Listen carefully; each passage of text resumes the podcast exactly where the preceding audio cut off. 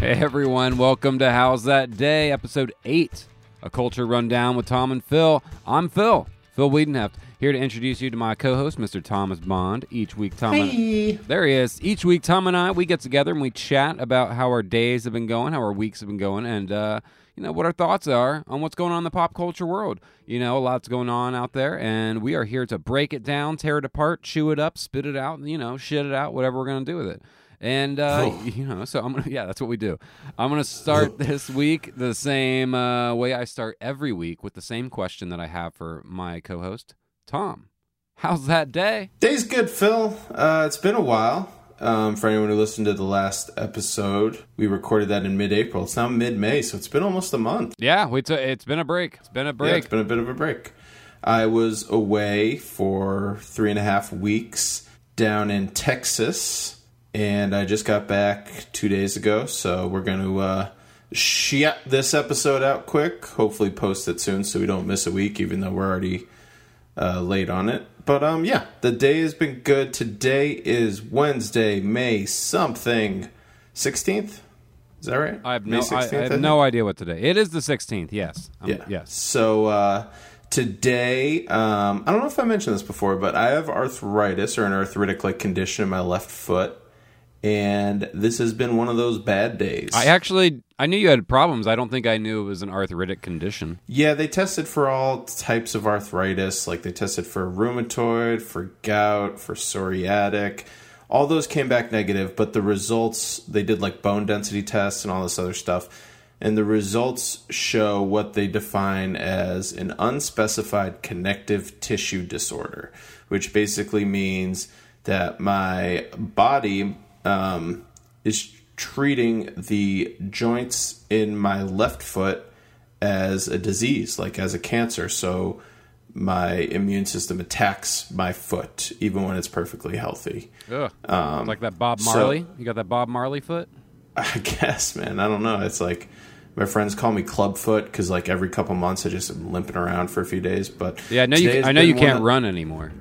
Yeah, I had to stop running because it was too um, too much pressure on the like too much impact. So I can do stuff like the elliptical or the bike, but none of that like hard stuff. I'm not supposed to play basketball, even though I still do.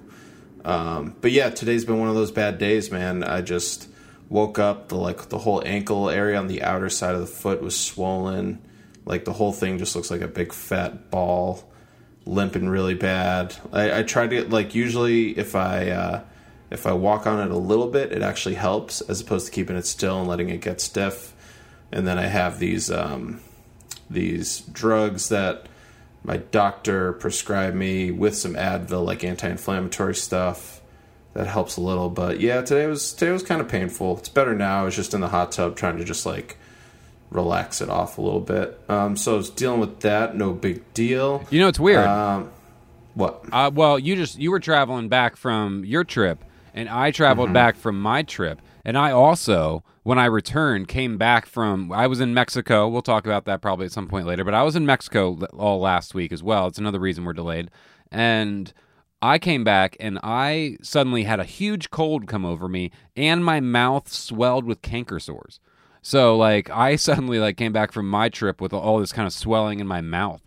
So like I couldn't talk for like the first couple days after I got back very well. So I'm just now kind of like got that down. So like both of us came back from our uh, lengthy travels getting kind of fucked up. Our bodies like rejected it or something.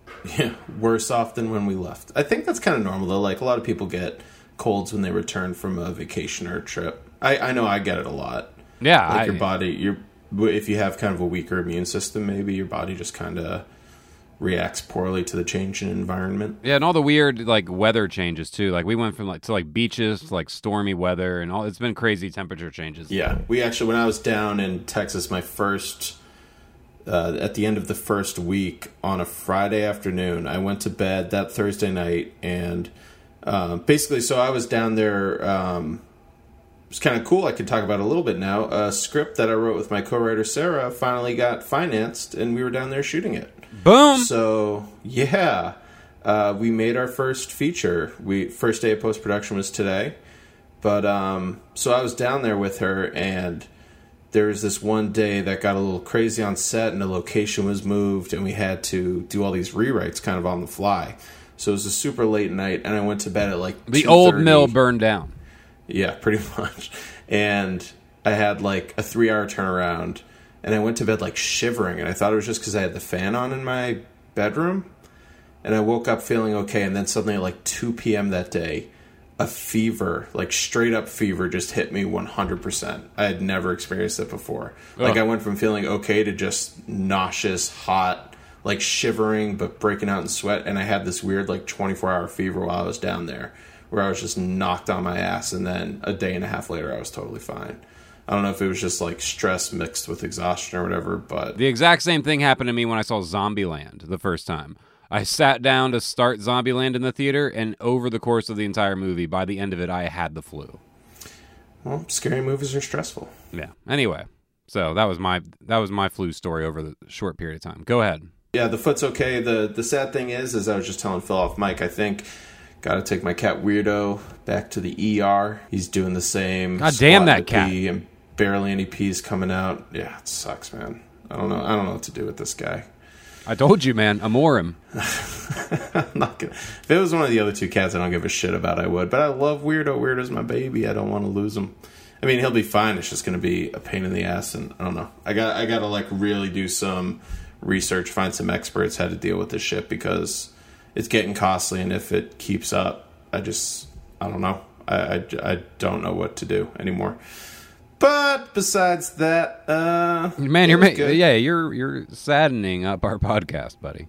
I'm sorry, man. That you asked how my day was. This is the shit we got to talk about. I thought I thought it was gonna be a good day, man. You're bringing me down. Well, the good the, the good news is we shot our movie. It was one of the greatest experiences of my life.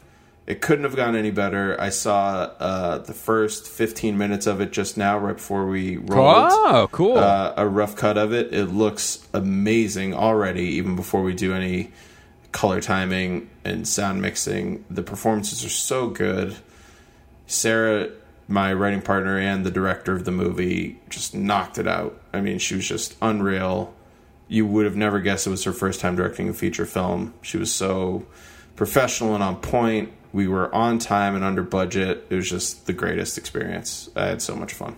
I, I'll be able to. I will, talk about it more and more. I'm sure as the podcast continues and we get Yeah. deeper into post and um, get closer to showing the thing to people. But yeah, long story short, it was um, it was an incredible three and a half weeks. Made a lot of friends. Had an amazing crew. Most of them were locals down in Texas. A few of the key department heads, like the cinematographer, the whole camera team is from LA. Producers LA. Sarah and I, obviously, the actors, but you know, key grip, lighting department, makeup, costume, sound. They were all local guys in the uh, blossoming Austin film community, and could not have been happier with how it turned out. It was really an amazing experience. That's awesome. I was, Yeah. yeah. The uh, I especially when you say on time and under budget, that's crazy because you told you know less than twenty days on on your guys' budget. That's like an insane, insane Yeah. amount of time to shoot a feature film. So you obviously can only do that if you're prepared and have have a well executed uh, crew. Uh, you know, in on your Yeah, team. we So shot we shot 107 pages in 15 days. That's fucking nuts, man. Like that's like it was crazy. like just i mean uh, i don't know how much people know about like film production but that's fucking nuts Besides Sarah and Matthias, our cinematographer, just they were on the same page from the beginning, and we did as much pre-production as we could. Um, they just knew what they wanted. They kept it simple. We were fortunate that I was really five principal actors in just a few locations. But I mean, considering the budget and the fact that Sarah had never made a movie, this was our first real script that we had. We sold one a couple years ago, but this was our first real script. You know that we won a couple grants for, and people kind of were paying attention to us for. We were punching way above our weight class in terms of the actors we got. I mean, we have Adriana Barraza from Babel. Uh, we have Camila Mendes from Riverdale. She plays Veronica on Riverdale. She's such an incredible young actor. Um, Manny Perez, who's this you know TV veteran who's been on so many shows like The Night of and Homeland, and then we had um, Charlie Weber, who's the male lead in uh, How to Get Away with Murder, came on for a few days. They were just so on point. You know, it was it was amazing watching actors who can just do do whatever is needed, like hit the same moment on point every single take, and then the slightest variance that they needed to apply, they could just do it in the moment. They were so good. Adriana is she's actually an acting teacher as well um, for young students now. That's kind of what she does uh, on the side of you know all these great performances that she puts on, Yeah. and the way she was mentoring our younger actors and just being like a total sweetheart on set. I, I can't say enough positive things about her. She's like the aunt I wish I had or something. She's the greatest woman I've ever met. she's so she's so sweet and so incredible, and she was just so kind and patient with everyone. And all the actors really loved Sarah. They really responded to her and respected her, and it was just a great vibe. It couldn't couldn't have gone any better. Awesome, awesome. Yeah, man. I Like, so you, you guys are we're having two very different experiences, like with movies this year. You got to do this one a much bigger scale with much bigger actors. I am doing my own movie later this year, but it's so much smaller. It's like a micro budget, very all local uh, Ohio crew. Uh, the complete opposite probably of what you guys are gonna do because mine's like like I'm gonna have more than 15 days on mine, but you know like it's gonna be you know a completely different thing. So it's like much weirder days probably than what you had, and not with a full professional crew. So it's kind of easier to have more days. So like yeah, man, I can't wait to see your movie. You know, like we have another friend, Brandon, who's down in Texas. He just apparently made his first, you know, feature film. Uh, shout out to him. I can't wait to see his movie, The Bob Zula. the Bob Zula. So uh, you know, I'm glad that like people, you know, I'm, I love that you guys are having success, and I hope you know that the movie's great and it has success. And crossing my fingers for my movie to come through. I'm crossing my fingers for Brandon's movie to work out. You know, like I'm just glad that everyone that we went to school with is still working. And like, and you know, Daniela, our good friend, is out in New York winning Emmys. She's doing great stuff. Like, I just, I'm very happy with where everyone kind of ended up in their lives. You know. Yeah, we knew we had a good classroom at New York Film Academy when we were there 11 years ago, and um, it's starting to pay dividends for everybody, which is great. Yeah, like and persistence. Like uh, no, it didn't happen for anybody like overnight, and everyone's kind of doing their own thing, their own way, in their own places of the world.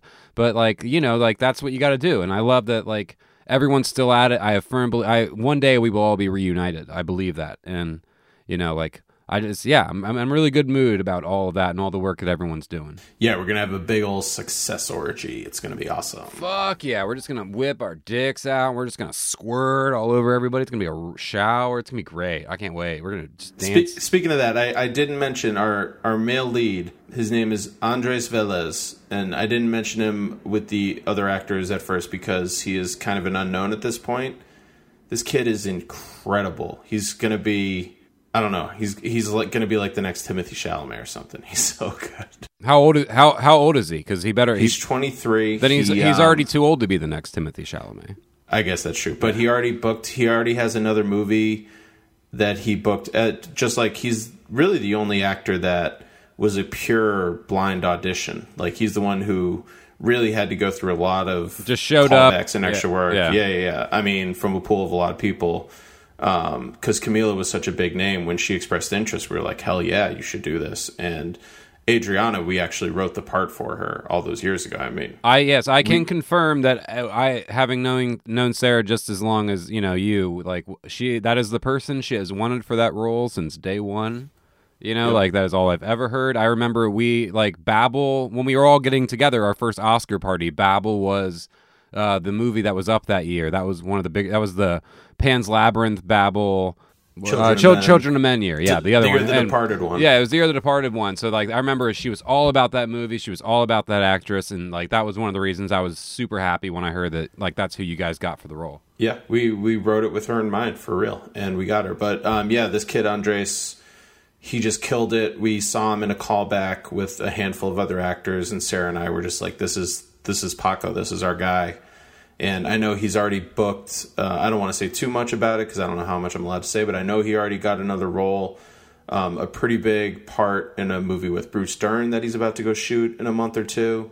That he got completely separate from us in this audition and had nothing to do with our movie. He's just that talented. He's just going out there immediately after college and just nailing it. The kid's gonna be kid's gonna be big. I'm I'm really honored that we were his first movie set. And he was the nicest guy. Like he would just he wrapped a couple days before picture wrap and he just like hung out on set and offered to like help pick up shit like he was a PA. I mean, he's just like the nicest guy ever. And he's a huge film nerd. I, he actually saw my Instagram post about the podcast, and he wants to come on. So we're gonna have him as a guest sometime in the future. Help, bring it on! I can't. I, I look forward to when we start having more and more people on. I think that's only going to happen more as we get further into these shows. I'm happy we're already on episode eight. You know. Yeah, uh, we're actually doing it. But anyway, Phil, how's your day? Oh yeah, my day. Uh, today was busy. Like the, I went on vacation for a week, which kind of means, I, and I just got back. Uh, mine was my first true vacation in many years. I have not taken I've taken weeks off or I've had some I've had some longer weekends. But basically, if I've taken time off from work over the last, you know, whatever decade, it's been probably to work on some other project of some sort or to go do something else. So it was it wasn't to like actually just take a time off to go relax. So this was Or my, you were like between jobs or something. yeah, yeah. So like I, it was uh, never. I, yeah, it, it was. It's been a long time since like I've just been chilling on a beach with you know a, a fucking umbrella in my drink. Just Did you just say umbrella? yeah, you know little umbrellas, little mini micro like umbrellas in my you know the little fruity You, ca- cocktails. you pronounce it umbrella, not umbrella. I I don't pronounce it any umbrella. I umbrella. Yeah, umbrella. Umbrella. It's a, it's a fucking umbrella. Fuck you, What is it? A wicked umbrella, Mister Boston? No, it's it's an umbrella. No, You- it's a wi- umbrella. It's a, the the emphasis is on the brel, not on the um. I it's on the Ella Ella Ella A A A, right? What what? Give me one of those um um. Give me one of those um brellas. Yeah, give me one of those brellas. Look, man, I am from the Midwest. I speak plainly. Okay. yeah, you do. Anyway, t- so f- this was Phil's first time leaving the continental United States. First stamp in the pa- uh, passport. Yeah. I love it. I'm so. Tell me about your trip to Mexico, Phil. It was great. Uh, we had like it was a real adventure. We kind of did like two different things. We the first half was my fiance and I. Her name's Shell. She asked me to stop referring to her as my fiance. She's like, "I'm a fucking person, you dick." So start calling me, you know, her name. Her name is Michelle. I call her Shell. Uh, everybody else. Hi, Michelle. Hi, Michelle, if you're listening. Anyway, she's asleep in the other room. I'm sitting in the closet in the guest room. in case you're wondering. Uh, I knew that. Anyway. I'm glad everyone knows that now. I, that's where I record, man. It's the best audio, and that's I make those sacrifices, and so I sit in the closet. So that's you know, that, in, in case you're really wondering how my day is going, it's fucking midnight. and I'm sitting in my closet. Could be worse. Could be worse, but so we went to Mexico. It was a really, it was a nice romantic trip at first because we went to Tulum, which was uh, more of a off the beaten path kind of place, you know, like not quite. We were in a resort, but it was not a swanky resort. It was like Yeah. it was like we were on a hut on a beach, like literally a hut, like no TV, no air conditioning, no mini refrigerator, like just a little fan and a bed and like four walls and like a really shady bathroom. Like like shady in that lizards crawled through the walls like along, as I was peeing, you know, like they would just crawl in cuz it was a straw ceiling. Like literally we were in a hut. And but you were literally also 12 steps from the beach. So, you know, you're like, well, I'm not going to be like hanging out in the room all day anyway. So it doesn't really matter. So we were out on the beach all day. We were taking walks. We went to this restaurant. We we saw the Mayan ruins. We went on a cenote, so we like went swimming with the fish. That was great. I found out that I'm a natural snorkeler, and I would like to go scuba diving. I I want a fucking tank, man. I wanted to go down into those caverns and shit. Like, eh, yeah, like I I I really like that shit. I'm a fucking Pisces, man. I swim. So I was like happy about that, but really exhausted. We are like riding bikes into like the heart of Mexico, like the the city part, and we're kind of trying to have the uh, the quote unquote authentic Mexico Mexican experience. You know, trying not to do that fakey resort bullshit the entire time we were there. So like that was fun, great. Uh, and then her sister was getting married in a resort in Cancun. So then we went from there, got on a bus, traveled about an hour or so to uh, Cancun, where we stayed in an all expense included resort, which was incredible, but just the complete opposite. You know, like we had a jacuzzi in our room, a giant balcony, giant, you know, plasma screen, all all you could eat buffets, four restaurants, five pools, you know, everything. Like everything was included. They had everything. It was a, like a mini city inside of this hotel that they don't want you to leave. It's like Vegas. I can confirm that Phil had a jacuzzi in his room because he sent me a full body shot of Phil wearing nothing but soap suds and bubbles from the jacuzzi just in his birthday suit. I assume Shell took the photo. yeah. I hope. Yeah. Um, and you looked very hot. You're you're you you uh you've lost so much weight. You you got a good body on you, and you got like the right amount of chest hair. You know, Oh, thank you. it's like, yeah, a, it's like a good manly amount of chest hair, Alec Baldwin in the 90s is what I'm going for. dude. I mean, do you have those piercing light blue eyes? No, I have uh, dark brown eyes. Uh, my mom says because I'm full of shit. Yeah, well, we can't all be winners.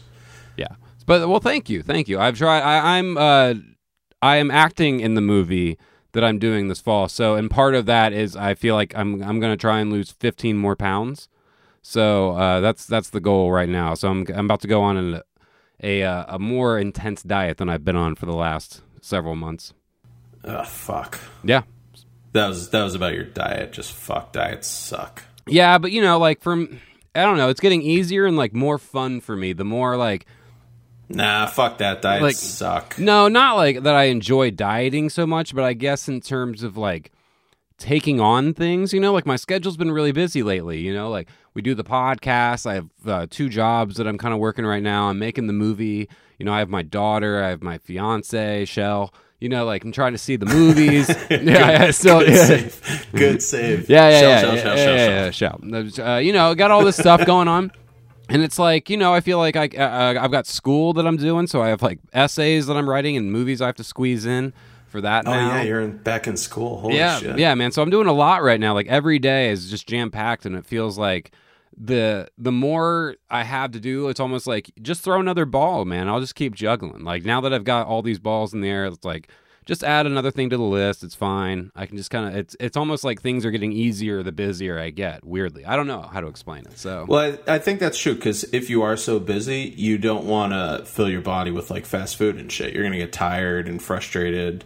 If you're eating healthy, it's going to give you way more energy. So it's good, man. You're living life to the fullest. and the well, the last time I ate Wendy's was when you were here after fish.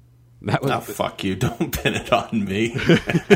that was the only thing open. I don't. I, I'm not blaming you. I'm not blaming yeah, you. yeah. There was just there. We didn't have many options. And when No, and, and fish when goes late. yeah, Wendy's was better than McDonald's. You know, that's so it's fine. That's very true. So, what was your favorite? Uh, I like that you did what you were saying. I like that you did both parts of the trip. Like you gave yourself some time to drink by a pool and lounge on the beach. But I love that you also went snorkeling. You went bike riding. You saw the Mayan ruins. What was your favorite part? If you had to pick one. the sex. All right. If you had to pick two. If I had to pick two, Yeah. um, I liked the food. I would say I did not have a bad meal there the entire time.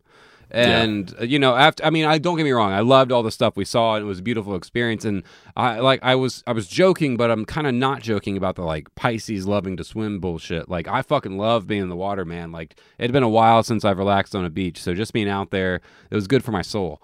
And but that said, I ate so much fucking good food. I drank a lot. I I I had a great drink. Here's what happened, man. I, I went up. To, I, it's great to like learn from others at a resort and teach others at a resort. That's what I because I saw what other people were doing, and I'd be like, oh, that's a good idea. And then I then I would notice other people seeing me do that and them registering like, oh, that's a good idea.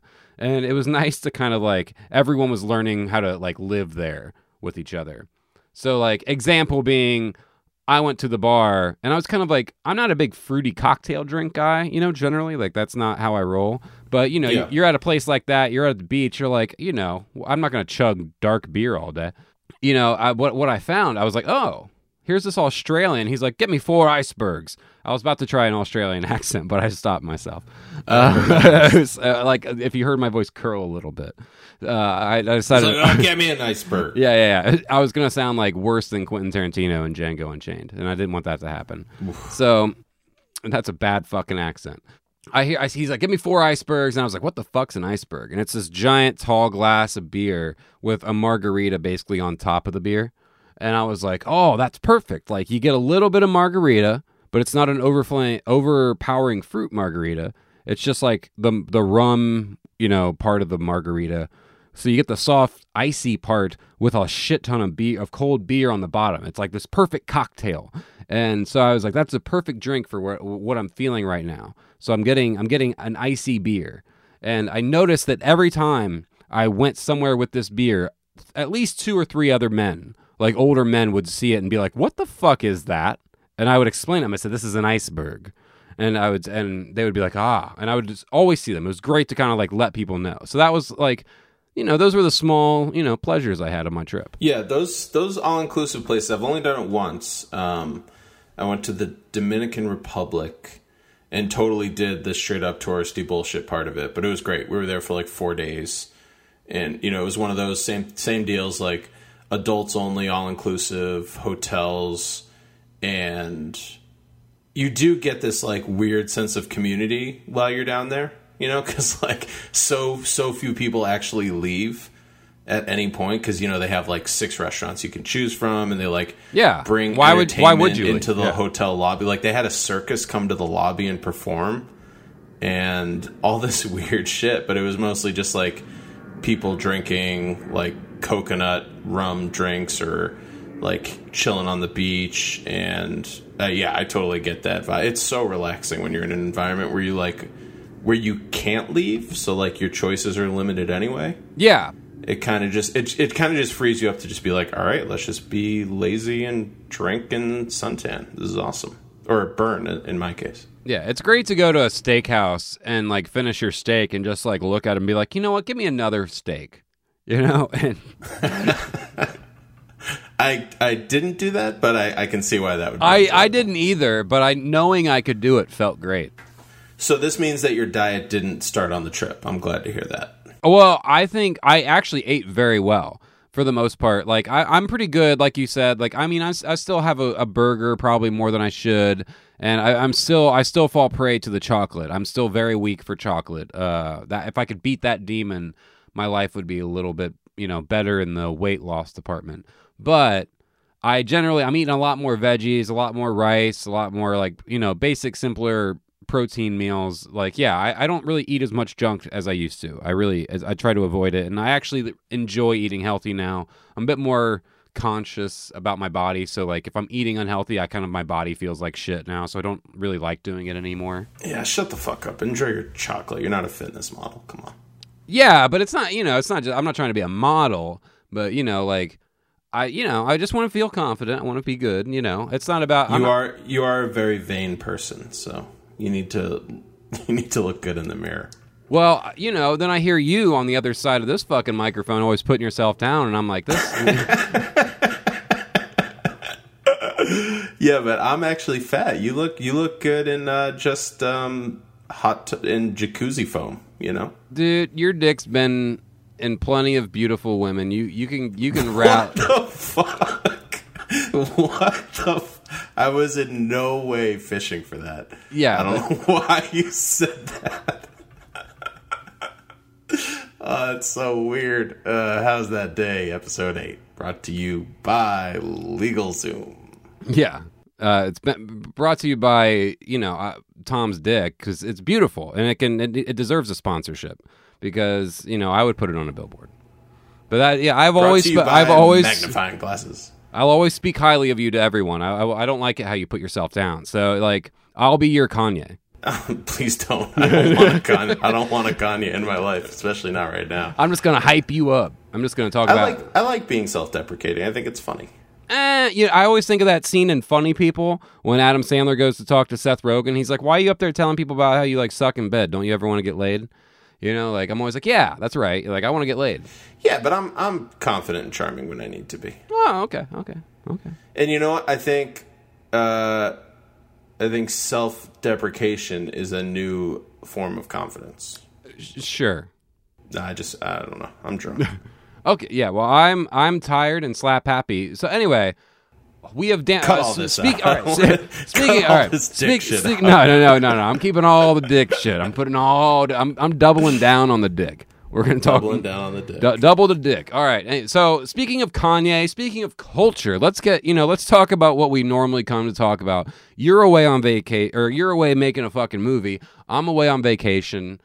All this shit passed us by because we're not recording for three weeks. So people are like, why the fuck are they talking about Isle of Dogs? Like no one else is talking about Isle of Dogs anymore. And we're like, you know, we're behind, guys. I'm sorry.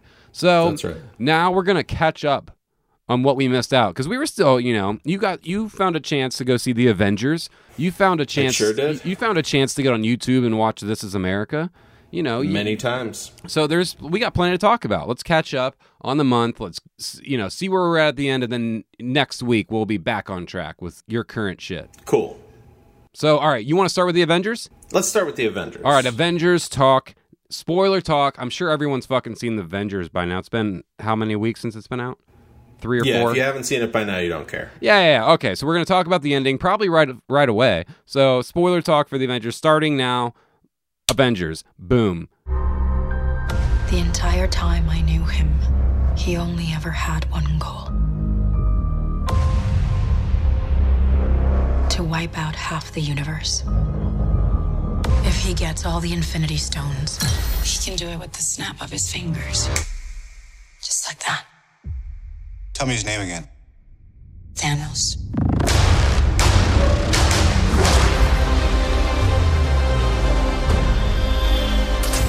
Tom, Yes.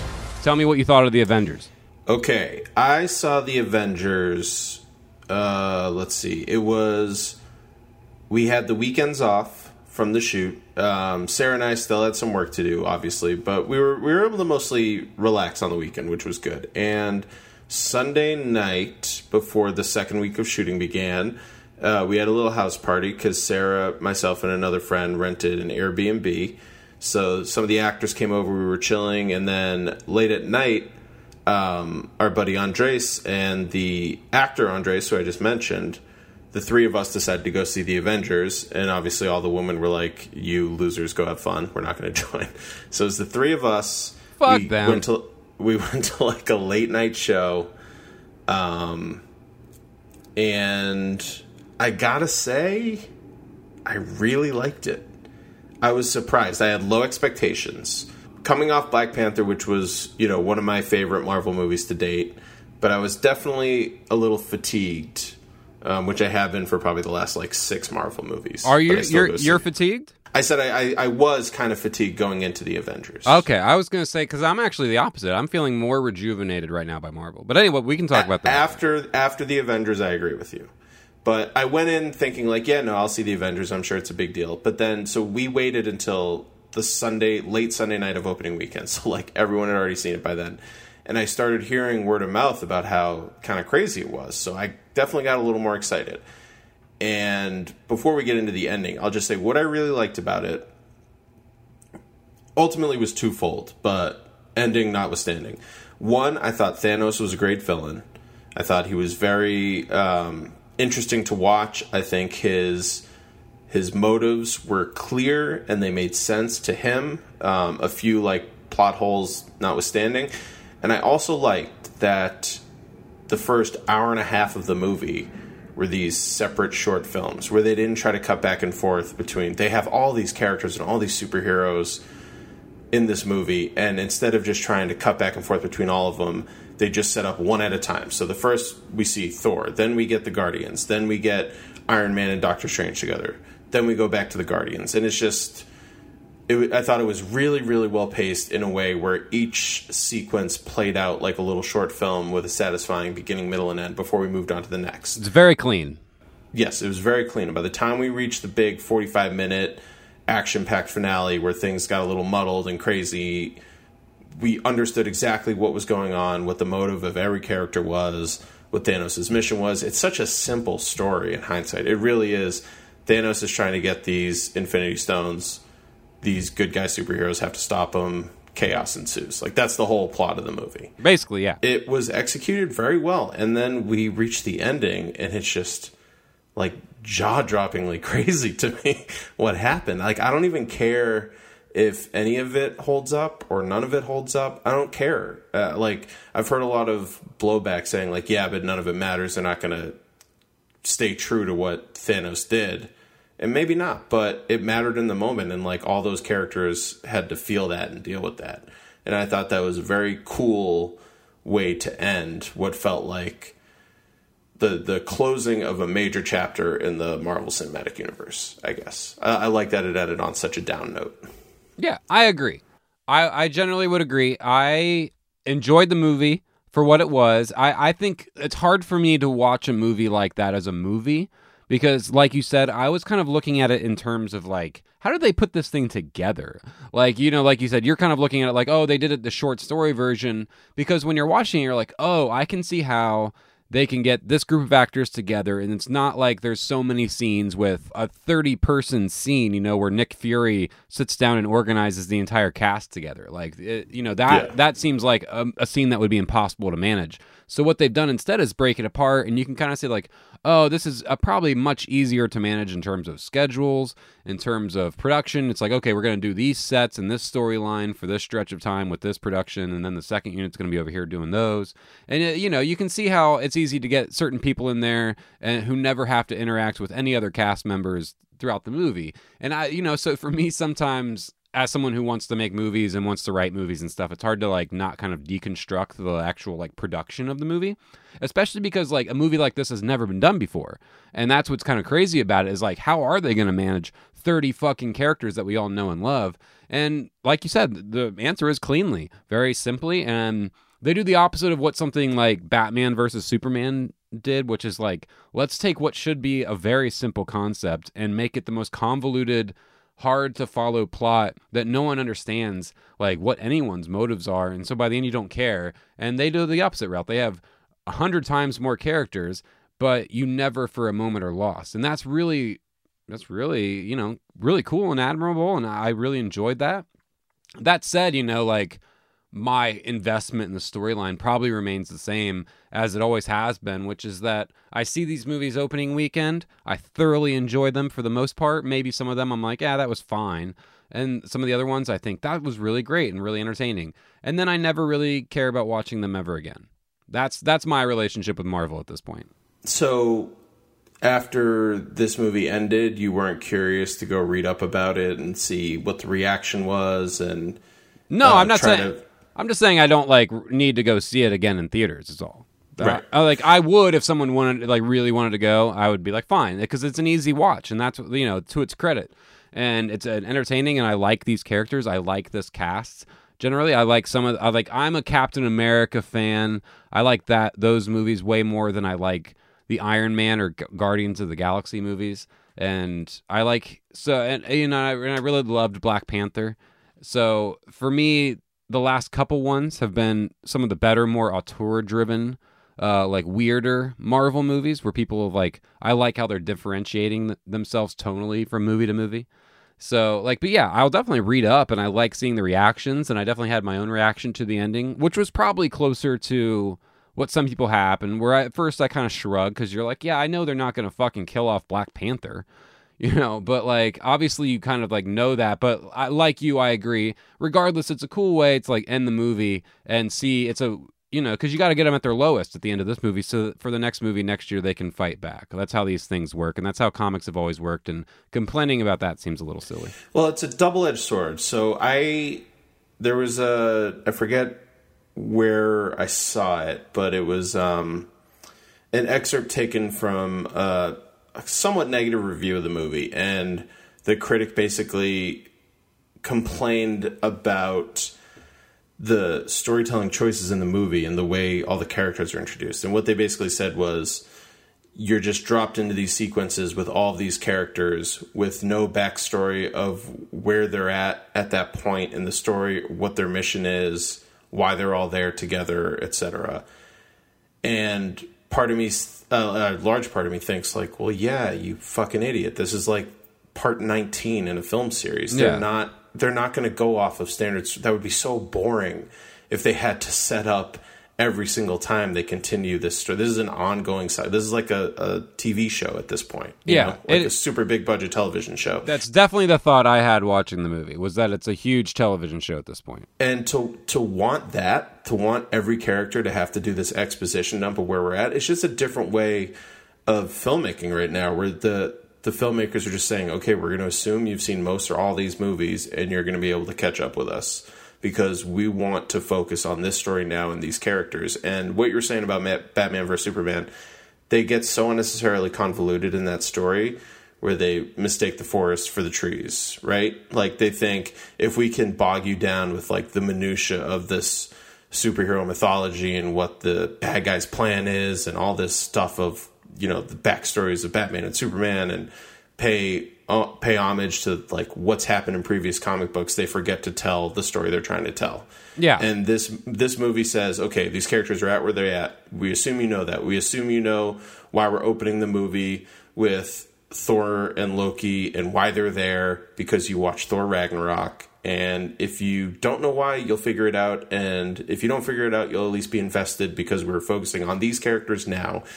And that's what matters. So, like, what I thought they did really well was just drop you in a place and say, you're going to get attached to whatever's happening right now. And I think they did a really good job of that. And that's why I think the ending works so well. Because whether or not it it holds up, like the I, I thought the emotional impact of the ending was actually pretty powerful. Like when Iron Man has to look at Chris Pratt and Chris Pratt's about to disintegrate. What's his name? Star Lord. When Star Lord's about to disintegrate, and he just Peter Quill. Peter Quill's about to disintegrate, and Tony Stark just looks at him and says, "Don't go." And he sees Peter Quill sees himself dissolving and just does, does, that quiet like oh no it's like really heartbreaking or when the spider-man one's got me man yeah when peter parker's holding like being held like a son and just begging that he doesn't want to go that's like saving private ryan shit or when rocket has to see groot dissolve and you find out that what groot was saying to him was dad as he's about to die like that shit is heartbreaking or captain america seeing bucky go and everyone's just so confused and it's so quiet it's this really eerie, eerie, like mass murder scene. And it weighs heavily on the characters. And I think it works because you get invested in those characters. They, they don't care about serving like comic book nerd mythology to the nth degree. But the downside of all of this dropping you in on episode 19 of a story is the backdrop of that ending is people are just going to automatically assume that episode 20 is going to solve the problem. So for a lot of fans, I think it kills the weight of that ending.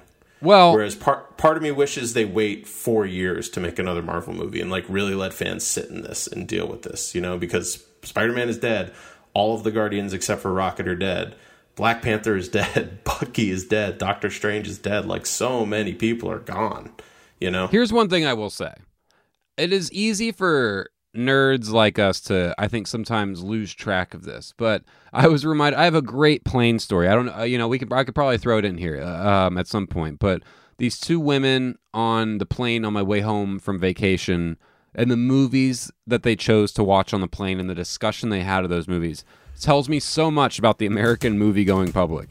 Anyway, uh, I can tell about talk about that later. But generally, what I was going to say is it's incredible to me when I walk around and talk to people about who who don't follow movie news websites like us or have a lot of Twitter followers who like post news headlines or something like that, you know, who aren't in the know like the way we are.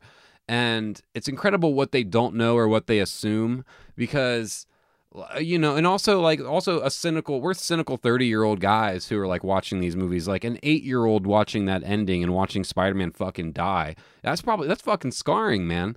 And you know so that's you yeah. know they're not ready for that. So like we're we're all cynical old dudes. Like if i watched in, infinity war when i was 10 i would have been like holy shit.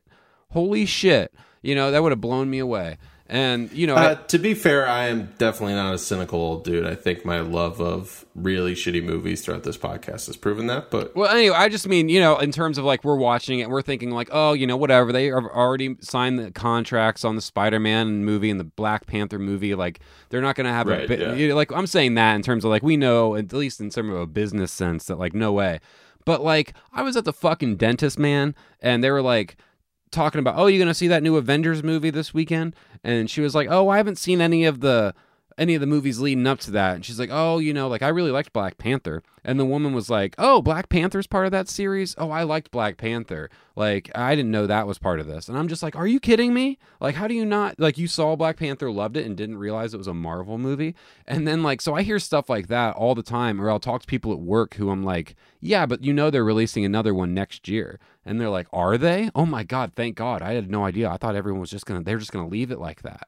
And I'm so like I'm, you know, constantly amazed when I talk to the general public about like how ill-informed they are and they, you know, what they like, what experience they're having with these movies compared to what us nerds are having. Yeah, it goes back a lot to what we were talking about when we talked about The Last Jedi and Force Awakens and how these movies ultimately should be for younger kids. You know, we're just we're just huge film fans who haven't really grown up and just love Yeah. the entertainment. Yeah. I hope ten year old Spider Man Uber fans cried watching that movie in a in not to not to sound cruel, but like in an impactful way. You know, I hope it like really hit them in a meaningful way. That's gonna like cement their love of movies. You know, because it reminds me of like you know kids seeing Empire Strikes Back. You know. Like it's it's endings like that that really do stick with you for a long time. I mean, granted, they have much less of a wait to get it all sorted out. I'm sure there'll be something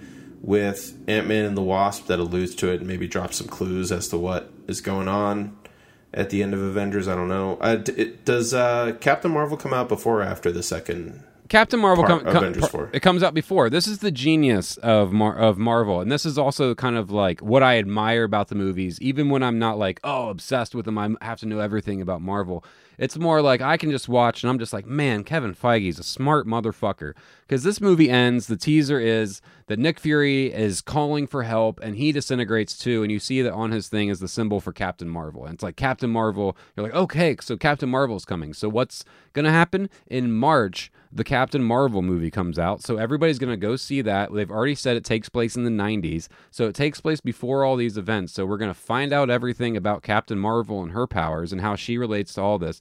Then come May or whatever the next Mar- uh, Avengers movie comes out, everyone knows who Captain Marvel is now, and suddenly they can like insert her into this story. I'm just like, man, they're just like, like you said, it's a TV show, and they're just like programming the episodes perfectly. And they really are. It's just it's so fun to follow. Like even when some movies aren't winners, it's just it's crazy and so impressive that they've created. You know what it reminds me of is um, Phil will know this, but when the last Harry Potter movie was about to hit theaters, yeah, I know what you're gonna say. I, I I had never seen any of them, and I decided to just like binge watch them all over the course of a couple weeks to go see Deathly Hallows Part Two in theaters because I realized like this was really impressive what they were able to pull off with the Harry Potter movies. You know, it was eight movies spread out over a, over a decade, Same cast, yeah. the same principal cast and like this murderer's row of talented British actors. They were all well reviewed. I mean, they seemed to get better reviewed as they went along, with a couple exceptions. And it was finally coming to a close. And just as a big movie fan, I was like, you know what? I want to be a part of this because this seems really cool. Um, and I was really rewarded. I ended up totally loving that franchise Yeah. and Mar- Marvel's doing this on in a different way, um, with more ups and downs, I guess, as it goes. But they've really created like something so unique and crazy and all consuming. Like I know it's known as the Marvel Cinematic Universe, but it really it really is its own beast at this point. Like it's something wholly separate from the rest of film going in a in a way that's that can get maybe a little tiresome and start to feel repetitive or bland, even though they've started to shake up the tone a little bit with like Spider Man Homecoming and Thor Ragnarok and then Black Panther. But it really is just like this crazy, unique experience that's going on right now that I think is just really fun. Like whenever a new Marvel comes out, I get excited and kind of just start to think of the past movies and like what haven't I seen yet? Where did we leave off? It's just kind of fun to like dip in and out of over all these years. Yeah, and I've really enjoyed, like I said, the way that in recent years, like you were saying, you're getting burned out kind of on them. But for me, I really feel like even if something like Ant Man isn't my personal favorite, I was like, oh, I like that they made that a slapstick kind of comedy that was commenting on itself a bit more, and they kept the scale and the stakes really small and personal. They didn't make it about you know the whole world being under threat. And I was like, oh, that's a smart move on that. And I also liked, I was like starting to notice, like, oh yeah, the Captain America movies, they're doing, uh, you know, as political espionage action thrillers. And then you're like, oh, and then they're doing the Guardians of the Galaxy movies as these space opera weird movies. And then like especially come Spider-Man Homecoming, which I just thought was such a blast and such a as a lifelong Spider-Man fan, that was such a refreshing watch. So I was like really energized. I was like, oh, finally we got a great villain out of the Vulture. I love this Spider-Man movie. This was the best thing I've seen. It might be my favorite Marvel movie. And then Black Panther comes out, and that's such a distinctive voice from Ryan Coogler, and it's such a breath of fresh air in a lot of ways, uh, like visually and the storytelling and its ambition. And you know, there were certain Marvel conventional things about it too. Sure, like I can grant that, but at the same time, like so much of it was exciting and new. So I kind of had this like reignited excitement for Marvel that uh, you know in years past have you know, I haven't seen the movies right away, or I went a stre- uh, like I went like two years. I was like, I don't give a shit about superhero movies. I'm burned out. I'm done. But right now, I'm feeling pretty good about them, and I'm excited to see where they're up to. That's I'm not super excited about Captain Marvel, but I am excited about you know the next Avengers. But uh, that said, I will see Captain Marvel because I'm a sucker, and Marvel gonna get my money. I'm gonna see Captain Marvel because I love Brie Larson. Oh yeah, I I fucking love Brie Larson, and the directors. It's it's fucking nuts who's directing it. You know, like like do you know who's directing that thing? I forget. It's the couple that did Half Nelson and Sugar. Oh yeah, yeah, yeah. Uh, I'm, bl- I'm I'm blanking on their names. Hold on, like give me two seconds. But yeah. The guy and girl team. yeah, of course, the guy and, And girl Sugar. I haven't I haven't thought about Sugar in a Fle- long time. Fleck and Boden, Yes. Fleck Anna and Fleck and what is it, Ryan?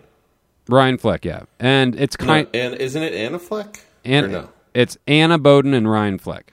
Anna Boden and Ryan Fleck, right?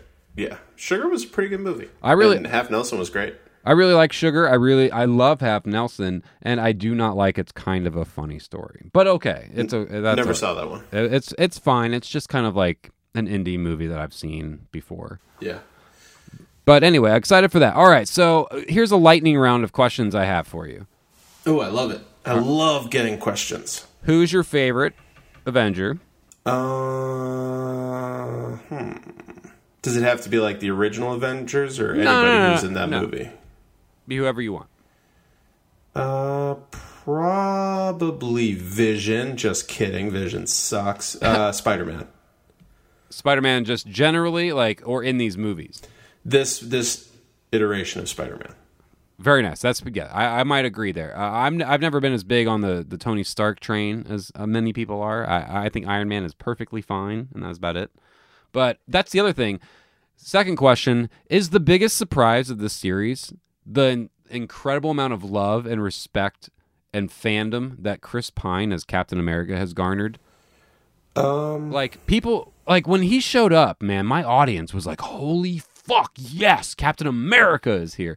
And I was just like, "Man, this is a character I don't know that I could would have ever believed would have worked like that before." well, it's funny because I think before Captain America, I always I think Chris Pine was kind of like a a pretty boy actor, right? I like I liked he- him a lot in Sunshine, but outside of that, he was just like the whatever. Oh He's- yeah, he was he was in Sunshine. But but like that felt like someone using him right, but he was still kind of doing that same thing in Fantastic Four and not another Right. not another teen movie. Like he was a goofball. He was a goofball Ooh, job. he was good in he was good in not another teen movie though. yeah, yeah, that's funny. He's movie. really good in that movie.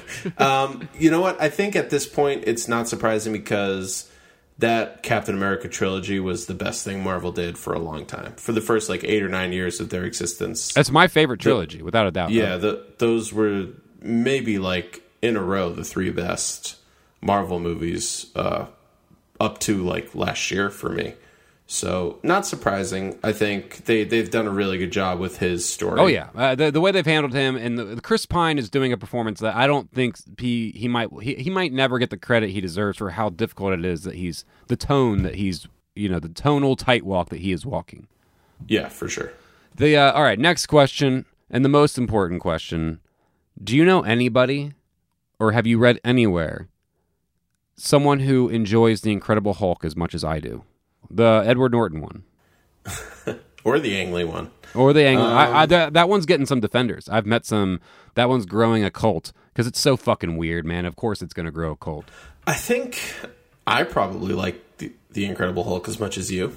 Hot. We both had a blast watching it. I'll never, I'll never forget the first time we saw the Incredible Hulk in theaters. It was one of my favorite theater going experiences of all time.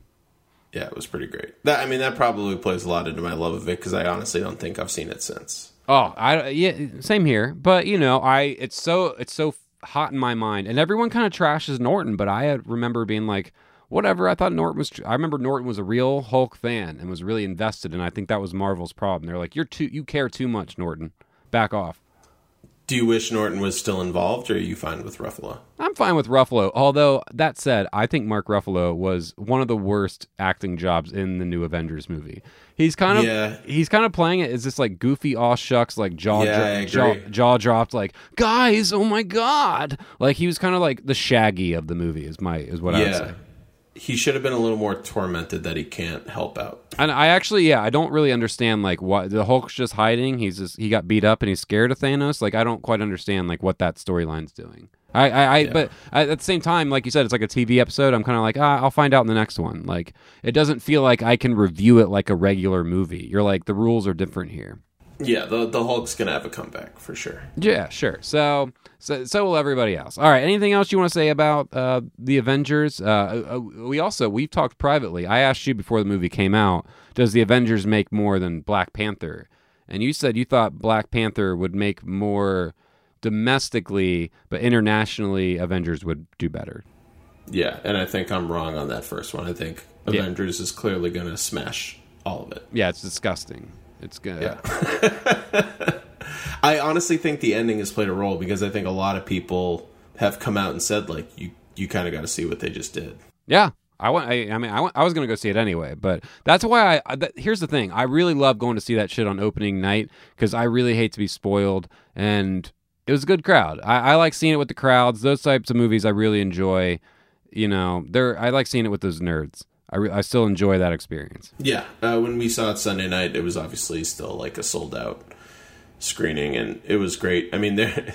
Uh, quick story. So I went again, like I said, with the two Andreses and the young Andres, the actor Andres Velez. He's a he's a huge cinephile, like Filmstruck subscriber. We spent most of the film shoot talking about movies, and he's still in that like post college phase, like we were, where he's like discovering all these old things and getting super excited and like we were giving him a little shit for being kind of like a movie snob but in a healthy way like he's still totally down to go to marvel movies and stuff like that.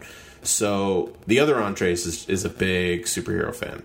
So we go watch it. It's me andres the actor and then next to him is the other andres who's our age.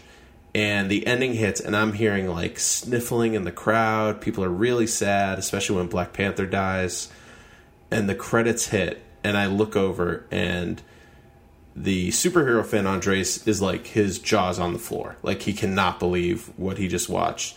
And actor Andres just starts cackling.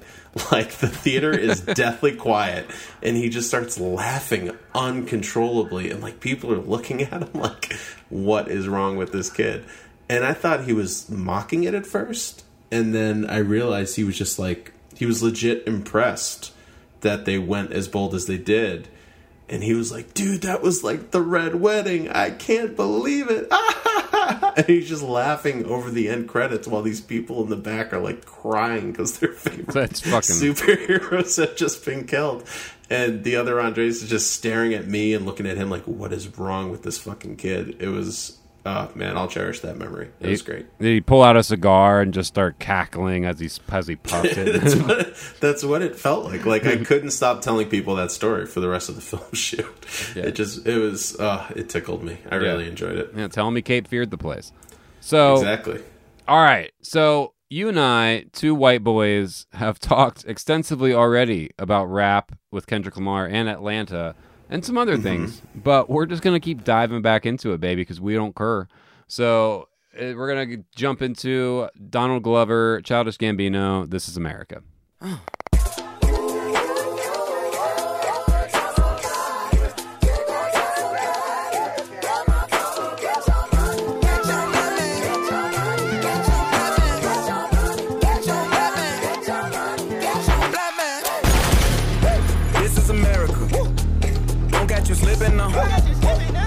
Slipping now. Look what I'm whipping now. This is America. Don't catch you slipping now. Don't catch you slipping now. Look what I'm whipping now. Look how I'm kicking now. I'm so pretty. I'm on Gucci. I'm so pretty. Yeah, yeah. I'm gonna get it. Watch me move. This is selling. That's a tool. Yeah. On my Kodak. Black. Ooh, know that. Yeah, know that. Ooh, get it. Get it. Get it. Work it. Hundred bands, hundred bands, hundred bands. Contraband, contraband, contraband. Contraband. I got the plug on Oaxaca. Whoa. They gonna find you like Waka. Blah. Tom. Mm-hmm. So, like, I'm sitting there, I'm on vacation, I'm minding my own beeswax, and suddenly I start looking at my feed, and suddenly, like, Instagram, Twitter, everything are just s- snapshots of Donald Glover's back. And everyone's just like, Childish Gambino, Donald Glover, you are a genius. Thank you for this. And I'm just like, what's going on here? So I, I scroll through, I realize what's happened. So I, I had not watched Twitter or uh, Saturday Night Live the night before. So I'm seeing all this, I think, Sunday morning. And I look at it and I watch the video and I think, hot damn, that is a very good video with a lot of like, I was like, some interesting symbolism. I had a theory on it and I go away. And then I come back several hours later and I realize this is a phenomenon that everyone's obsessed with and has continued to be obsessed with since you uh, first texted me about it and we started talking. So I'm curious you know, we, a, a lot of people have talked about it already. We're still, you know, we're catching up here, people. We're behind. So we know a lot of people have already given their takes and their interpretations. There's already parodies out there that are stupid, and I haven't found any of them funny. And all this stuff. So where are you at right now with This Is America? You still bumping that on your Spotify? You still watching the video a bunch? Like, what are you up to these days? I've probably listened to it on Spotify like three or four times, but I've watched the video legitimately 40 times. I've watched it a, a good, I'd say, n- not only just because I've watched it myself, but it's one of those videos I've been show you show people. You know, like oh you haven't watched it yet, let me let me show it to you. And Yeah. so I, I've watched it a lot that way. Here's the thing uh, not only with this, but with the way people consume entertainment nowadays. So this drops while he's hosting SNL. Like, I don't know if someone had his Twitter account or he literally just tweeted it out during a commercial break. I still haven't seen the SNL episode. It's on my DVR. I'm, I'm waiting to watch it uh, when I can really sit down and enjoy it because I know he performed it live as well, and I'm just pumped to see him do uh, sketch comedy because Donald Glover is the man. He's a legit genius. But this, I think this music video combined with the song, the song itself is good, but when you watch it with the music video, I think it's one of the best things I've seen in music in a few years. And I don't say that lightly, I truly believe it. And the weird thing is, it got so hyped and blown up, and now we're already at the point where like people are mocking it or trying to downplay it. And like you can not like it, it's fine.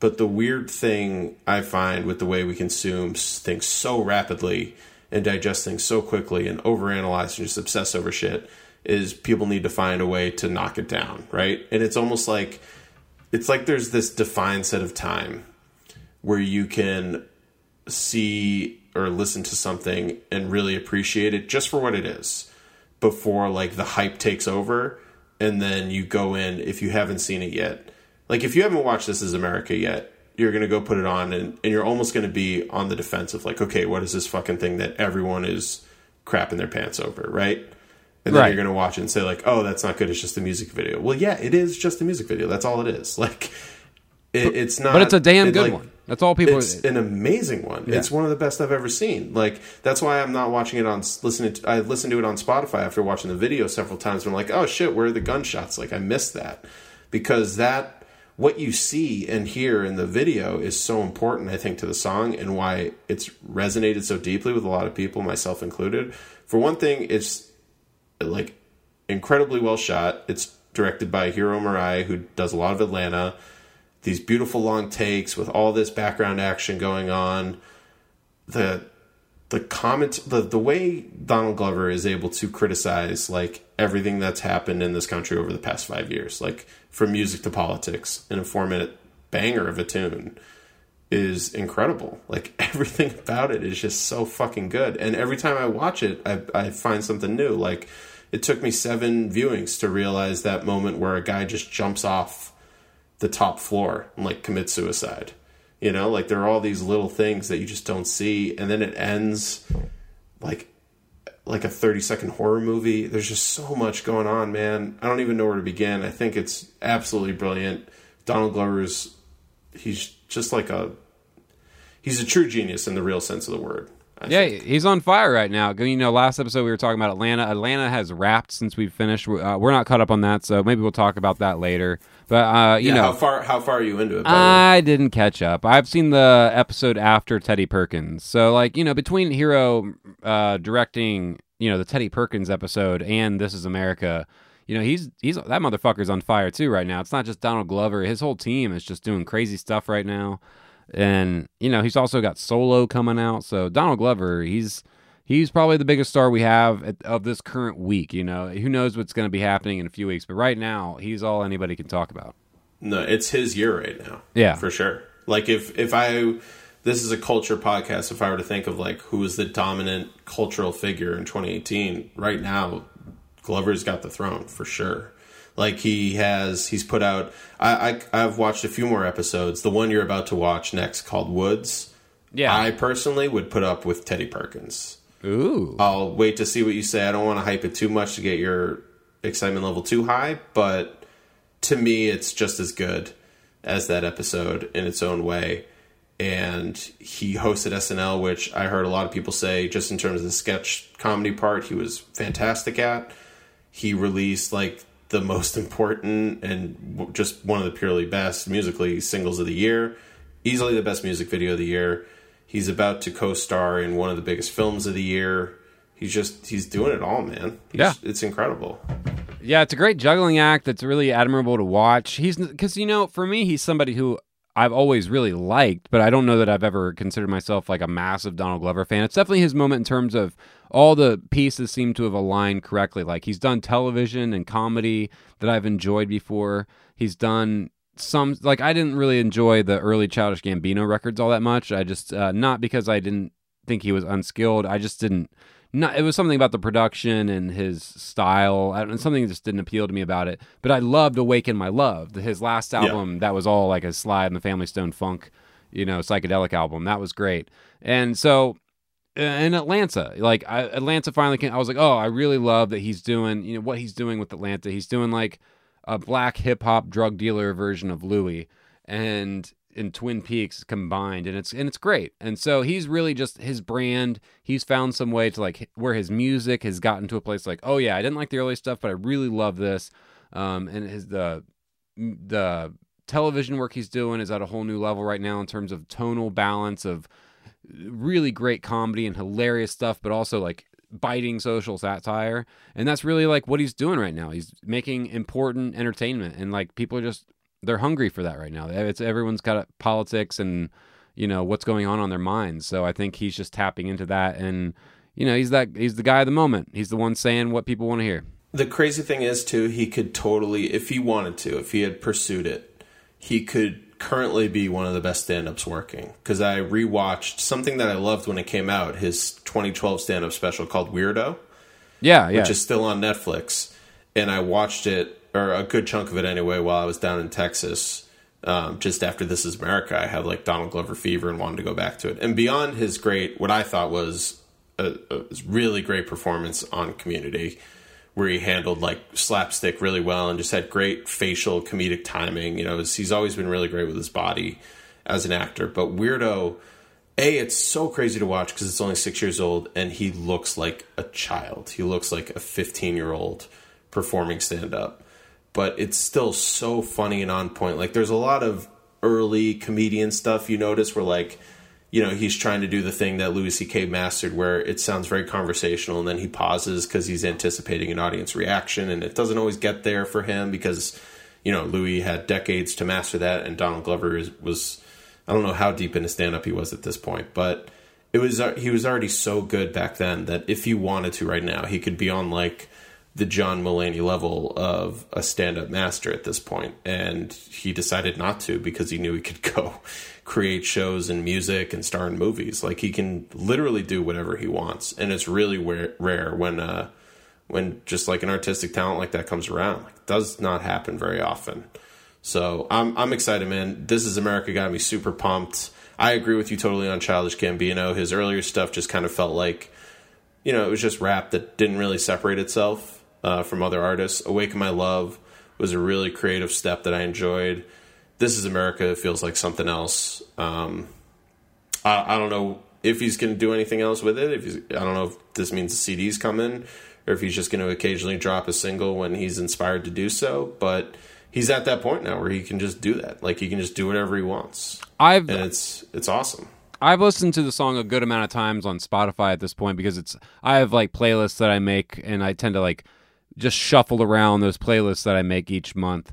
Uh, it's kind of like what I'm into. So that's on there and it's kind of been in heavy rotation because of that. But like you said, I have not been able to hear the song without picturing the video and you know it's hard to get it's hard to like hear the song and separate the two like they're so strongly intertwined at this point you know it's kind of like i don't know as strong as something is, you know, you, you hear Thriller and you think of the Michael Jackson Thriller dance, you know, like whatever, like Exactly. That's a great comparison. you know, like it's hard to like separate the two at a certain point, and It's hard to not picture that choir being gunned down.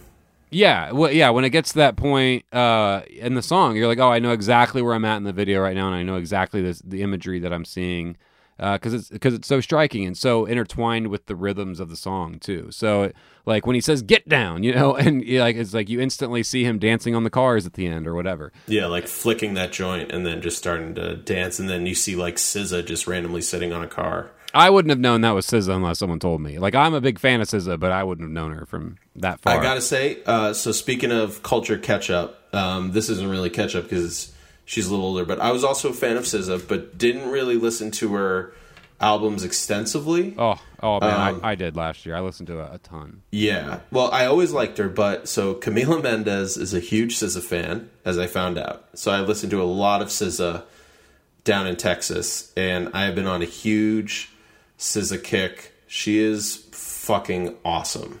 Yeah. Like her album uh, Control. Control. is so so good. It's so good. I can't stop listening. I was listening to it today while I was reading. I was reading um, Don Winslow's new book, book, The Force. I don't know if you've ever read him I. I had it in my hand at the airport like a couple days ago. I was It's a super easy read. I would highly recommend it, especially for you. It's a little cheesy. Like he goes with the like cop slang a little hard sometimes. I'm a New York cop. yeah, like- but you know he really he reminds me a lot of like a modern Elmore Leonard or something. It's really entertaining and really brisk to read. I mean, I was I read like 150 pages in an hour and a half today. While I was just listening to SZA. It was great. Yeah, So- so, SZA's got the song, the, my favorite song on there, which was like high on my top ten songs of last year. It was, or it was like number eight or something, or number maybe even number twelve or somewhere along like.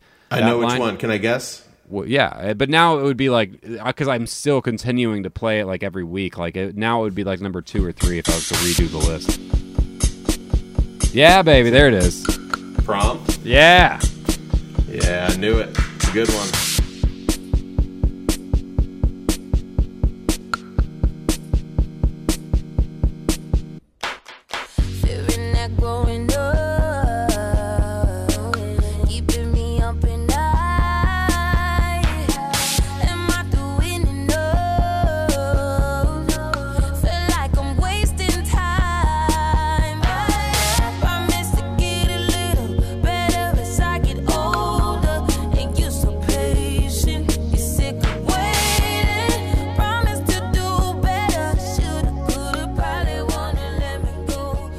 It's yeah that that song uh, means a lot to me. I I I, I won't go into it now, but uh, that song means a lot to me. I like I like what that song's about.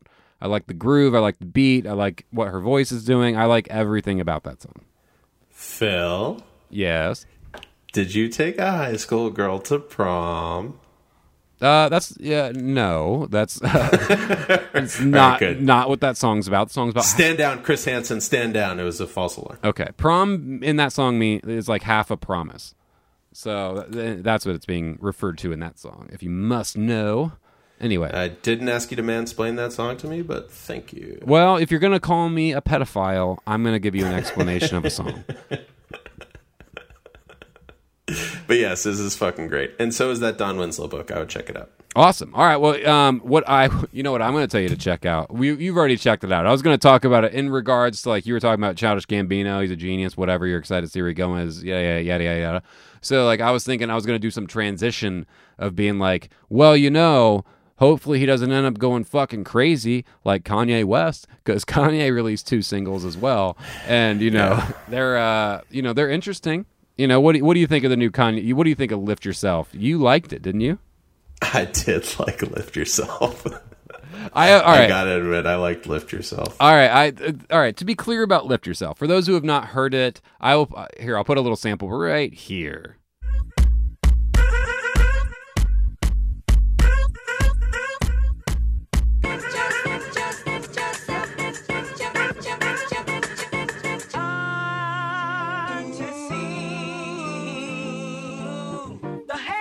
They don't really realize though, this next verse, this next verse though, these bars.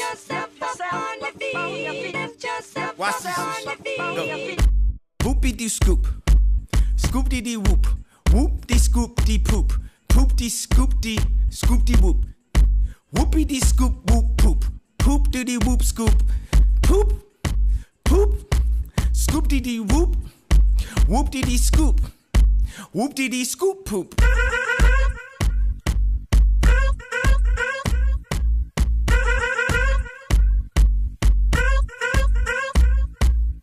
So now that you've heard it, you'll hear that's like a, a soul beat, like an old school uh, chipmunk soul that Kanye used to do. And then people are like, oh, this is great. It's the old Kanye. And then, like, the last 30 seconds, he comes through with his motherfucking rap about poopity scoop and scoop and poop and scoopity poop poop and, like, you know, all that. And the first time I heard it, my, my head held low.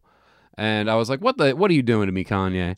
And I didn't know if it was just like a joke because he was mocking people, like just like, oh, you want to be excited about my new song? Here, here's here's a, I'm gonna make fun of you with this bullshit. I didn't know if it was like a serious statement that he was trying to make. I, I didn't know what to make of it, and I still quite don't.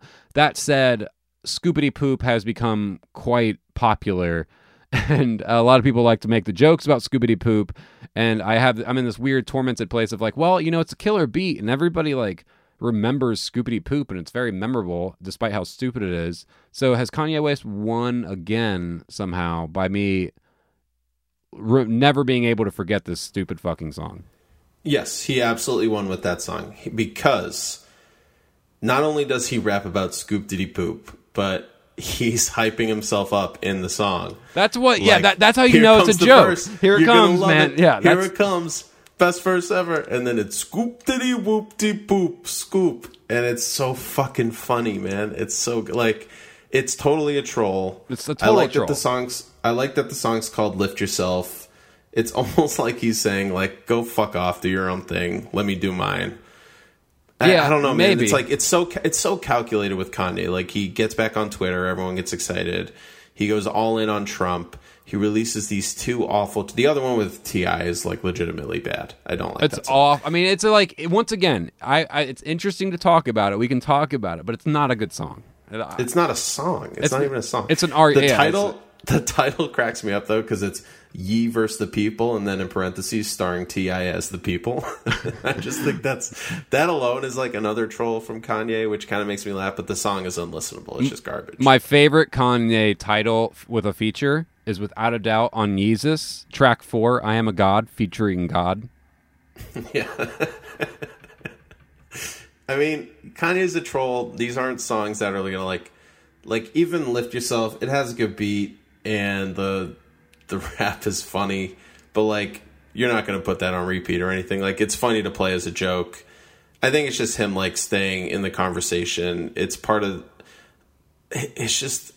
It's this weird balance where we don't know how much of what Kanye's doing is calculated Here's the to thing. stay in the spotlight versus how how much of his mind is gone. Let me give you, Yeah. I'll, I'll give everyone my brief Kanye rundown. I will say, for the record, I'm a massive Kanye West fan. Mostly, and just musically, I'm speaking. I, I don't like worship at the altar of Kanye in terms of like thinking he's an intellectual person that I should listen to.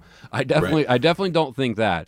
But I will say that Kanye is such a fascinating figure to me because he just like, he's one of the it's almost like the reverse him and trump belong together. That's the thing. I'm not mad at him about the trump thing. I look at him and trump and i'm like these two make complete sense together. Their egos are the exact same the way they react to situations. And it's almost the same way in terms of like you you, you look at donald trump and you're like you're a fucking moron but somehow you've managed to become the president of the united states. Somehow you fucked your way to the top and then I look at Kanye and I'm like, you're a fucking moron. You're you obviously have no like impulse control. You have emotional control issues. Like, you know, there's all these other things. But somehow you've managed to create the most influential group of hip hop albums of the last decade or so.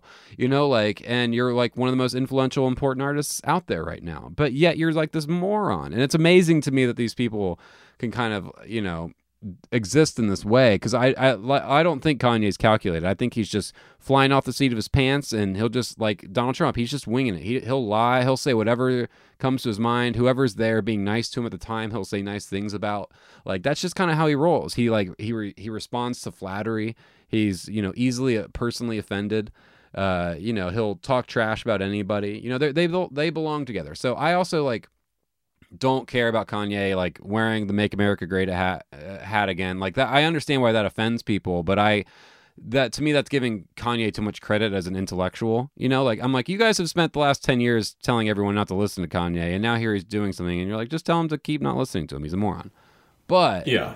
that said, even when he f- makes these ridiculously stupid songs, he has some weird point that I agree with, or he, you know, he stumbles into being correct. Like you might think the George W. Bush doesn't care about black people thing is offensive and shocking at the time, but in retrospect, you're like, hey, I'm kind of happy he said that. Like, look at him, you know, and it was the right thing. He- He's weirdly right sometimes, and some of the points he's making are interesting, and he has made a career out of being different. You know, I think that's his brand, and he wants to stand out because you know you have to keep in mind he completely altered the face of hip hop. Before like before that it was all gangster rap and like Dr. Dre and 50 Cent were the big things and Eminem like angry, misogynistic, gay hating, like you know, very very a different style of rap. He was the one who kind of really changed the game and the sound and and what was acceptable in terms of a hip hop career. So like I think he's just like at that point where he's tried to be different for so long, now he's just out of the fucking universe. I don't know. I don't know. We'll see. He's got new music coming out. I actually, I, I hope that Lift Yourself is not on the new album, but whatever. If it is, that's fine. But he has a habit of releasing singles that end up not being on the actual album once it comes out. I I'm with you musically. I think Kanye's a great, great musical artist. Um, I'm always down to listen to new Kanye music. There's a really good article. I forget where it is. I can look it up real quickly, but the author is Ta-Nehisi Coates, Yeah. and it was in the Atlantic. If you if people Google uh, the Atlantic, and the article's called "I'm Not Black, I'm Kanye," and the subtitle is "Kanye West wants freedom, white freedom." And the argument that Ta-Nehisi Coates is trying to make is that what Kanye is doing, what his goal is, you know, because he's going on all these rants about like, can't you see how free I am, and responding to people who think he's in the sunken place and all this shit. Like, his, I, I love his, it. his, I think th- this Coates' argument is what Kanye is trying to do with all the the crazy shit he's saying about being pro Trump and all this stuff um, is to be able to talk and say whatever he wants, free of consequence. Um, and it's it's a pretty enlightening article. I don't know if I agree with all of it, but it's definitely worth reading. Um, it's stimulating to say the least. So who knows Yeah. if that's Kanye's goal, if he's even thinking that deeply about it. But it's it's definitely worth um, perusing that. I think it's just it's it's always interesting when Kanye's in the mix. He's just such a wild card. Yeah. like Well- I like having him around. And people, you shouldn't take like you shouldn't look at what Kanye says and really put that much weight behind it. Like he's never been he's never been one of those pop culture figures that has led the way on anything super meaningful beyond the music. Like musically, yes, he's a trailblazer. Beyond that, he's always kind of been a goofball. Yeah, and his shoes are fucking ugly. And I think, yeah, and his shoes are fucking ugly. And it's just, just keep that in mind, people. I mean, and uh, all right, two more points, then we'll get out of here. I'll, I'll, I'll be brief. The first is that as a fan of him, I will say he's. I think people who are not fans of him and who just like know him from his tantrums and stuff are not quite as aware of how self-aware Kanye is. If you listen to the music and his how he talks about himself, he's clearly very aware of when he's trying to push buttons. Like like you said, like he'll do a little like troll like oh look at this verse i'm about to do. Like it's uh, he'll give you little hints that like let you know that he's joking or that he knows that this is a silly thing that he's about to do. And he's always had a sense of humor. He's always like you know on life of pablo there's a track uh, we love kanye all about like how people don't like it's him singing about people don't like him how he's a jerk now and they want his old soul samples and he you know and he's not and he's kind of laughing about it. He's not like angry and being mean. He's just kind of like laughing like you know you're a dick now kanye and you know for him he's trying to live some art life and stuff but that said you know don't take these guys so seriously. Even like Donald Glover, we're giving him all this fucking credit now because he made a really cool video. He has a really awesome TV show right now. And but at the same time, like, yeah, in that New Yorker profile, he said he felt like Jesus. And you know, like down the road, he's probably gonna say something else that's probably weird or stupid or that we don't like agree with. But like that's okay. Like let the just let these guys be human beings. Like we don't need to look they're okay being just like musical artists or television artists, whatever. Like we don't need them to be like our intellectual thinkers, you know, perfect intellectual thinkers at all times. You know, like they're just human beings. So like don't take everything so seriously, guys. I agree. At the same time, uh, "This Is America" is something people should watch and take somewhat seriously because it, it's it's it's enlightening. I think. Yeah, I mean, it's definitely like a good think piece, you know, like definitely worth watching. But at the same time, I'm just saying, like, you know, if Donald Glover, like, Let the art speak for itself. Yeah, yeah, like, said, yeah, let's not like write everyone off, you know, based on one thing they say or one thing they do or whatever. Yeah. like anyway. Didn't John Lennon say that the Beatles were bigger than Jesus, or is that? There, yeah, he said that, dude. Like, yeah, there's all we, we we can have an ongoing discussion about like separating the art from the artist and everything like continuously because you know like what I think like Beethoven or someone beat beat his wife. You know, like Gandhi hated black people. I think you know like there's all these like you know if you actually like go into the history of some of these great men. You know, Martin Luther King cheated on his wife all the time. Like there's these are Bill Cosby rapes women. Like these are complicated figures, and you know looking at their art is interesting, but sometimes you're going to have to separate what who they are as human beings if you're ever going to parse through it all. Yeah, Bill Cosby raped a lot of women though. Yeah, definitely. He raped a lot of women. And Shell was Fuck really Bill Cosby forever. Yeah, Shell was like heartbroken about that cuz she grew up like hardcore on Bill Cosby, like memorized all his stand-up tapes and everything when she was a kid, like used to watch the show all the time. She like she makes Cosby references constantly and she's like, "Ah, I can't do that anymore." I'm like, "Yeah, he rapes like a lot." He rapes. You can't do that. He rapes. Yeah, that's that's what Cosby does. You know, the thing about like the Cosbys of the world, obviously like raping women and drugging them is horrifying and monstrous, but like that extra layer of just like disgust is how he like the moral authority that he like imbued throughout his life. And Yeah. the- like and the way he judged others throughout his career on their moral standing, like that's what makes it all the more disgusting. Is you're like, dude, you're a monster and you like wouldn't let Lisa Bonet on the show anymore cuz she did a sex scene in a movie. Like go fuck Yeah, yourself. he man. tried to be he tried to be black dad for like two decades in America. Yeah. And It's always the people like that, man. It's like the fucking, you know, parishioners dominating cities who you find out are like raping little boys left and right, you know? Or Yeah. like these politicians trying to ban gay marriage and they're like sucking cock. blowing. Yeah. Yeah. It's just, it's always people like that. Ugh. They're yeah, the worst. they're the worst. They're the fucking worst. Uh, so, all right. So what else? What else happened? So like Donald Trump disbanded the Iran deal. What else happened while we were gone? There's some. There's you know whatever. A lot of political Yeah. shit happened. I I noticed my political podcast feeds were exploding in the time that I was gone. I was like, ah, I'm gonna leave you to wait in the states. Yeah, since I since I've been gone, I haven't been nearly as up to date as I normally would. I mean, obviously, I knew about the Iran deal, and uh, I don't know, it sucks. I mean, they're they're basically they're going to try to negotiate the same type of deal with North Korea, yet he backs out of Iran. It just makes no sense. It's just because Obama did it. Yeah, uh, you know, we'll see. Whatever. No, who knows what will happen? Yeah, speaking of, po- you know, my recommendation for the week is based on politics. If you want to get into our, our recommendations, start wrapping things up for this week, if, um, Sure. if you're good. All right. Yeah. Uh, all right. So I'll jump into my recommendations. My big recommendation this week, uh, while I was gone, I read, and you already mentioned an Atlantic article. I art Atlantic article. I'm going to mention another one. It is called "The Hardest Job in the World" by John Dickerson. It is a very lengthy article. Um, John Dickerson, the host of CBS This Morning and several other shows uh, on CBS, and he also has a podcast that I love called Whistle Stop, which is all about like presidential history. And he does has another uh, Slate Political Gab Fest that I listen to. But I'm a big John Dickerson fan. That's why I read the article in the first place.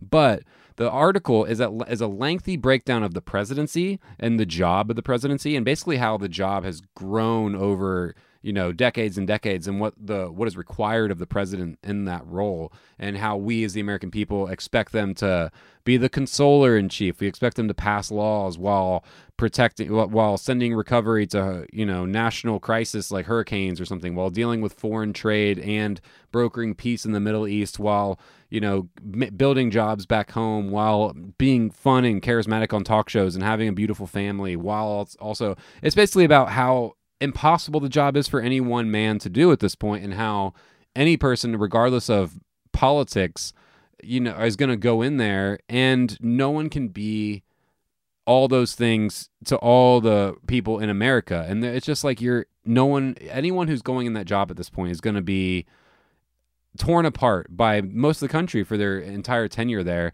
And there's no way they can avoid that and there there's no way one man can kind of manage what's all expected that the American people expect of the job at this point. And the article does a great job of breaking down how the role has changed and how the size of what the president's expected to do has changed and how it's uh, not necessarily in line with what the framers designed. They thought Congress was going to have a much stronger role. They did not expect the president to be so dominant of a force in the power structure. So it was supposed to be more equal. We're supposed to have a lot more stuff from Congress, but it's it's a really great read, a really lengthy read, but all but well worth it. And I would definitely suggest diving in if you're interested in politics and interested on a kind of a big macro view look at the office of president as a whole and not you know necessarily just seeing out even donald trump has done some interesting things that you know may be good for the presidency as a whole in terms of breaking from some of the norms you know? Obviously like some of it's horrifying and disgusting. I don't want to defend donald trump. But you know like the article does a good job of illustrating how some of the normalcies of the presidency were un- unattainable anyways and, and we're going to break at some point. So it's an interesting read that i would highly recommend. Sounds fun. yeah sounds about as much fun as uh, tom's vet bills coming up Speaking of fun, I would like to recommend a book that I read while I was down south. Um, obviously, I wanted to uh, read something light, so I read this book called Human Acts by Han Kang. Sound, sounds it- light It's about the this uprising that the student uprising that took place in South Korea in 1980 that led to a lot of dead children and teenagers. sounds And- very sounds very light yeah yeah, the the author was uh, I believe she was a maybe like an eight year old girl when it happened. So it's um, told over seven chapters, each from the perspective of a different person dealing with the death of this young boy named Dong Ho. Um, and it's really heartbreaking, but it's very beautifully written. It's poetic. Uh, she won the Man Booker Prize for an earlier novel called The Vegetarian, which I think came out in 2013, and uh, Human Acts came out either last year or in 2016. I picked it up on the airport on my way down, but it's um, really, really beautiful book. One chapter in particular just broke my heart. It's from the perspective of a teenage boy who was killed in this mass shooting by the government, and his body is dumped in a mass grave, and his soul is kind of stuck to his corpse. And he's the soul like slowly makes its way up along the mass graves and is able to tell instantly like where the people he loves are, if they're still alive or dead, and figuring out why he's kind of trapped down there and can't leave. It's a really powerful story. Told me a, a piece of world history that I really knew nothing about this this uprising that took place in 1980. Yeah, Han Kang. The book's called Human Acts. It's 200 pages. Really quick read, but it's heavy, so you kind of gotta take your time with it. Um, I also i read stephen Saw- king on my vacation Yeah, I took a Stephen King break. I've been reading a lot of King this year. Which one did you read? I finished Songs of Susannah, the sixth Dark Tower book. I am finishing that goddamn series soon. I'm I literally have the book seventh and final book next to my bed right now. It is getting cracked open tomorrow, I think. So Oh, nice. Maybe we should read it at the same time because I I read Song of Susannah last year and I haven't picked up the last one yet because I kind of wanted to savor it. In, yeah, interesting read. Interesting read. I I have you know we can definitely talk about that series as a whole. I really I have a friend who wants to get drunk, and after I finish the whole series, he wants to get drunk and watch the movie because, however they I I, I didn't want to watch it until I finished the book series because however they took like five thousand pages and compressed it down to ninety minutes is I'm gonna need to be drunk for it. So I'm, I'm excited for that.